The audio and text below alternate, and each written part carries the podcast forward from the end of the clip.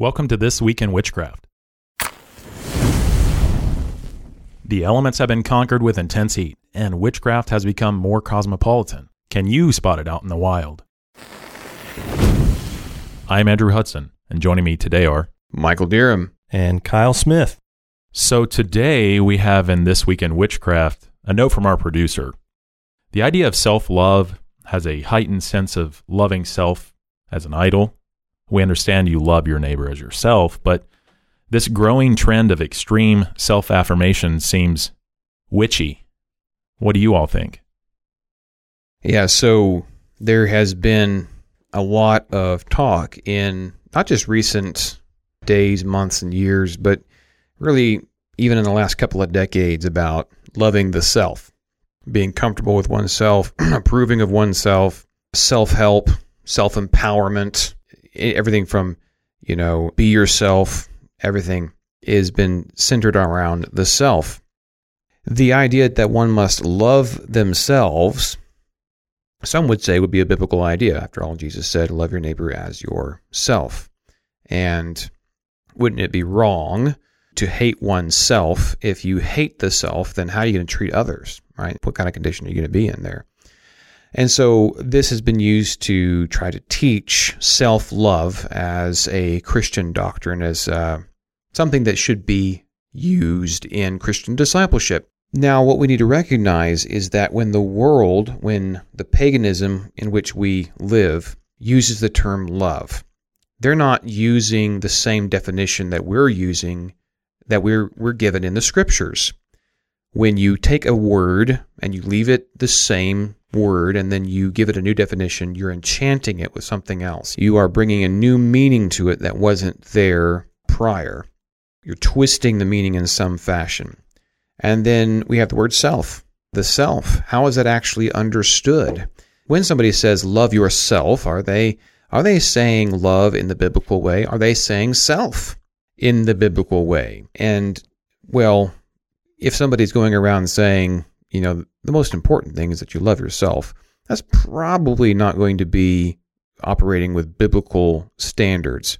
So we have to use the text, use the scriptures to define our terms. So in 1 John chapter 3, we read in verse 16, By this we know love, because he laid down his life for us and we also ought to lay down our lives for the brethren. So we're giving we're given a definition of love, and how helpful is that? 1 John 3:16. That's easy to remember. If you can remember John 3:16, you can remember 1 John 3:16. And here's our definition of love. He laid down his life for us. By this we know love because he laid down his life for us. And we also ought to lay down our lives for the brethren. So what is love? Uh, scripture tells us that love is a righteous and sacrificial devotion, that Christ did what was right and good for us, even though it cost him, even though it cost him his very own life. He laid down his life for us, a righteous and sacrificial devotion. I'm going to be for you, for you in the right way, even if it costs me. That's what love is, and it's defined by the greatest act of love and the greatest one to love, who is Jesus Christ. So, what a great definition. I'm going to be for you in the right way, even if it costs me. That's love. So, is that what people mean when they use the word love today? And concerning the self, who is the, you know, what is the self? Very often we're talking about uh, talking about the the person that God made in His image, that He made uh, in His likeness, uh, that we are uh, uniquely in relationship to God and one another in this created world, that we are not two different parts, flesh over here, spirit over there, and we're just two different parts every once in a while commingling, but God made us body and soul uh, a psychosomatic whole. It's a foreign condition for the for the spirit to be absent from the body. That's because of death, and death is not plan A right? Resurrection is ultimately the reuniting of the body with the spirit. Just some thoughts about how God has made us. So, what does it mean to love the self? Well, Jesus says, love your neighbor as yourself. Well, don't we do things that are hard? You know, don't we know that it's good to get up when we want to sleep? Don't we know that it's uh, good to work hard even when it hurts? Don't we know that it's right to go through the extra effort uh, to provide for ourselves so that we can, you know, eat, sleep, and be in comfort, and so on and so forth? What Jesus is saying is, you know, love love your neighbor as you love yourself too. You know, it's not just about your self preservation here. It's about loving others as well, about being in right relationship with them. This isn't a I'm going to put me first kind of thing, which left to ourselves wouldn't be, we be very selfish and only look out for me as number one, right? Uh, but we are to love our neighbors as ourselves. What Jesus is talking about is very practical and applies to many of the Ten Commandments, right? Do not murder, do not steal, do not commit adultery. These are all examples of how to love others, that we refrain from, I mean, we wouldn't uh, harm ourselves, right? We, we, we wouldn't take some of our money out of our pocket, make a big chunk of change out of our, you know, here's $500. I'm going to go, you know, drop it down the sewer grate, you know, or, or give it to the government, you know, so we wouldn't do that. So why would we steal from others? So Jesus is saying, you know, love your neighbor as yourself. Now, how is the neo paganism at work here? Where's the witchcraft here when it says, you know, love yourself? So, what's your sense, Kyle, uh, Andrew, about the way that the world uses the term love? So I've done some studying on Aleister Crowley, who was maybe the most celebrated Satanist of the 20th century, early 1900s, where he was most active. He wrote, I say he wrote, he's credited as writing, but claims it was a channeled book, writings from the other side about the book of the law. And in the book of the law, it there's a quotation that says, Do what thou wilt is the whole of the law law under love. So self love is doing as you will and extending that into reality. So I heard some conceptions of on Valentine's Day, love yourself. Man, now, don't, don't forget to love yourself. Yeah. It sure does sound like my identity, whatever I want to do to indulge it, is what I should do. And therefore, that's love. So I'm going to love myself by indulging anything I feel like doing, whatever I will to do. You've heard of name it, claim it. In the neo pagan conception of love, it's name it, approve it. So love yourself means name anything about yourself and you must approve it, celebrate it, give it two thumbs up, five stars all the way, which is why we have all these different isms and classes and intersectionalities and so on and so forth. So I, saw a little clip of somebody reading 45 identifiers about themselves, right? This is their identity. You know, they're all of these little isms. They're all these little ists. They're all these little things uh, all put together. And so they they're loving themselves everything about themselves they approve of. I find that sometimes I I have a sexual proclivity towards towards men. Now it's women. Now I, am not sure. Um, sometimes I scratch myself and bark like a dog. Uh, sometimes you know I have these certain types of thoughts. Also, I'm overweight. I'm uh, all these different things. You know, my ankle hurts, and so all of these different things I'm going to name about myself all these different things I've been, everything I identify is me. And so I'm going to approve it all, name it all, approve it all, because I'm going to love myself and celebrate myself. And anything that I can identify in the self is something I am to love and approve of and to rejoice in. And I must not change. What is this? This is exactly what Romans 1 says in exchanging the truth for the lie and worshiping and serving the creature rather than the creator, they are treating the self as the absolute. The self is the absolute, and the self must be celebrated, worshiped, adored, and revered. They do unto themselves what only God deserves. This is what God deserves that every single thing who God is, that He is righteous and loving and, and pure and holy, uh, that He is immutable and that He is impeccable, impeccable, that he is indivisible, that all these things about God, every single one of those things we praise and honor and adore and revere. But this love of the self bit is witchcraft, redefining love, redefining self, so that we are adoring the ultimate of the individual person ourselves. It's idolatry, it's it's false worship. Placing the self upon the throne. Yes. Would you say it's the the motto of postmodernism in terms of I'm worth it? Yeah. I mean, that's just another way to say, you know, love yourself. It's a great tagline when you're trying to sell a product to somebody. Well, where else do you got to go with postmodernism? It's only you trapped in your world with your own thoughts, and nobody else can understand you, and you can't understand anybody else. So it's it's just me, myself, and I in here, and and who knows if anything is real? Okay, so if you're reduced to the self as the only point of meaning, right? So that it's all reader response. What does this art mean to me? What does this text mean to me? What does anybody's words mean to me? Then it's the deification and the glorification of the self. And how much in our pop literature do we see that it's only when, only when the hero or the heroine or whoever it is in crisis finally stops listening to everybody else and only listens to themselves and only and then finally gives in to really embracing everything there is about themselves that finally they break through and they become who they really should be and they win the day. I mean that is the literature of that's the literature of the day.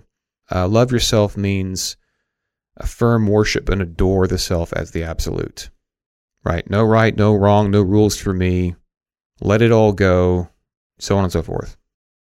Do you think I'm about to light a really short fuse here? Are particular genders uh, susceptible to this? The love of self? Yes. well which one of the 45 are you talking about No, that's right. I'm sorry about that. If we were to biblically look at genders, yes men or women, are they more susceptible to fall for the lie of self love? I don't or know. equal? Yeah, I don't know. I don't know if I can answer that. I, I think that I think that uh, the way that self love is sold is different with men and women. The way it's packaged. yes, the way it's packaged, and I think and I think that that is in itself an acknowledgement of their two genders, is because these this this self love uh, religion is sold differently to men and then to women. Can you give an example of both? Yeah. So I would say, for instance, the whole the whole heavyweight movement about how you know it's good to be overweight, right? And you can't really say you can't say overweight or whatever, but to be a sizist is bad, and so on and so forth. If you're 450 pounds, you need to own that, and you're beautiful. Okay, that's no matter what they say. yeah, yeah. So that's that's sold to women. That doesn't play well with men. You don't see 450 pound men, you know, stretching out in their underwear, saying, "Look how beautiful I am." Okay, that's what the women are doing. Okay, so it's being sold to them in a certain way, whereas with the man, you know, self love is more like, you know, doing what you really enjoy and don't give a care about what everybody else says. Just go do it, you know, that kind of thing. So it's about, you know, getting in everybody's faces and just being you. I think with a man, it's going to be sold as don't listen to anybody, right? And then with the women, it's like uh, only listen to those who will who will say what you want them to say, and you say it too. It's more of a group think than it is for the man. Yeah, I think being a man myself, I mean, it always goes back for me to Ephesians chapter 5. What am I called to do as a man, a husband, and a father? As a father, modeling this to my kids, what does it mean to love my wife? We're talking about love. I'm laying down my life for her. And just as we talked about earlier, just as Christ laid down his life for the church. It is a daily dying. We daily die to our sin, just like Christ, but we're dying in ourselves for the sake of our wives. In going to work, Right. in doing the hard things as the men. That's that's love. Right. And there's things that are going away, right? Like if think about love in the neo pagan conception, uh, love is retaining everything and affirming everything in you. In order to love others, you have to love yourself, right? So you have to accept everything in you so that you can accept everything in everybody else. But when you you just read that definition about how the husband is laying down his life for the wife as Christ laid down his life for the church, we have to lay things aside. We have to give things up. We've got to leave them behind in order to love. And then Christ loves the church and he washes her with the water of the word, which means what? There's stuff in the church needs to be left behind. And loving our wives means that there's going to be some times when we're going to be talking with them from the word of God and saying, look, there's some things that need to be left behind. So it's not love means I affirm everything about me, I lose nothing. I affirm everything about you and you lose nothing. It's I'm laying down my life, sacrificing many things about me to be for you, for your good in the right way, even if it costs me. And I love you, which means there are things about you which need to go away. Right? Exactly. Because that's the standard of truth that we're in. If I don't love you, then I don't care. Right? God loved Jacob and he hated Esau. He did not let Jacob rest in his deceitful, manipulative ways. He hounded Jacob until he limped for the rest of his life for the recognition that God is God and he was not. But God hated Esau and God let Esau just go be Esau. Now, this is how wicked the definition of love is today by the pagan witchcraft of the day. God's hatred is manifest by just letting people be who they are. The world's definition of love is letting people be who they are. That's how twisted it is. Well, what have you been reading, listening to, watching that you'd like to share about? Oh, I got a great book uh, lent to me by Kyle. Is how an economy grows and why it crashes by Peter Schiff and Andrew Hey, Schiff. that's great. Yeah, Peter Schiff's a good author. All right. Well, I'm. You've already read this, I bet. He's a gold monetarist. Okay. yes. Awesome. Well, I'm enjoying it. It's giving me ideas of how to teach my kids and uh, do fun things. And um, I'm a big board game aficionado, so I'm thinking about various board games that do a good job of showing a, a microcosm of economy. I'm planning on playing some of these games with my kids and then explaining things and identifying those mechanisms when we come by them. So I'm really looking forward to it, but it's a really fun read. It's easy to get your head around.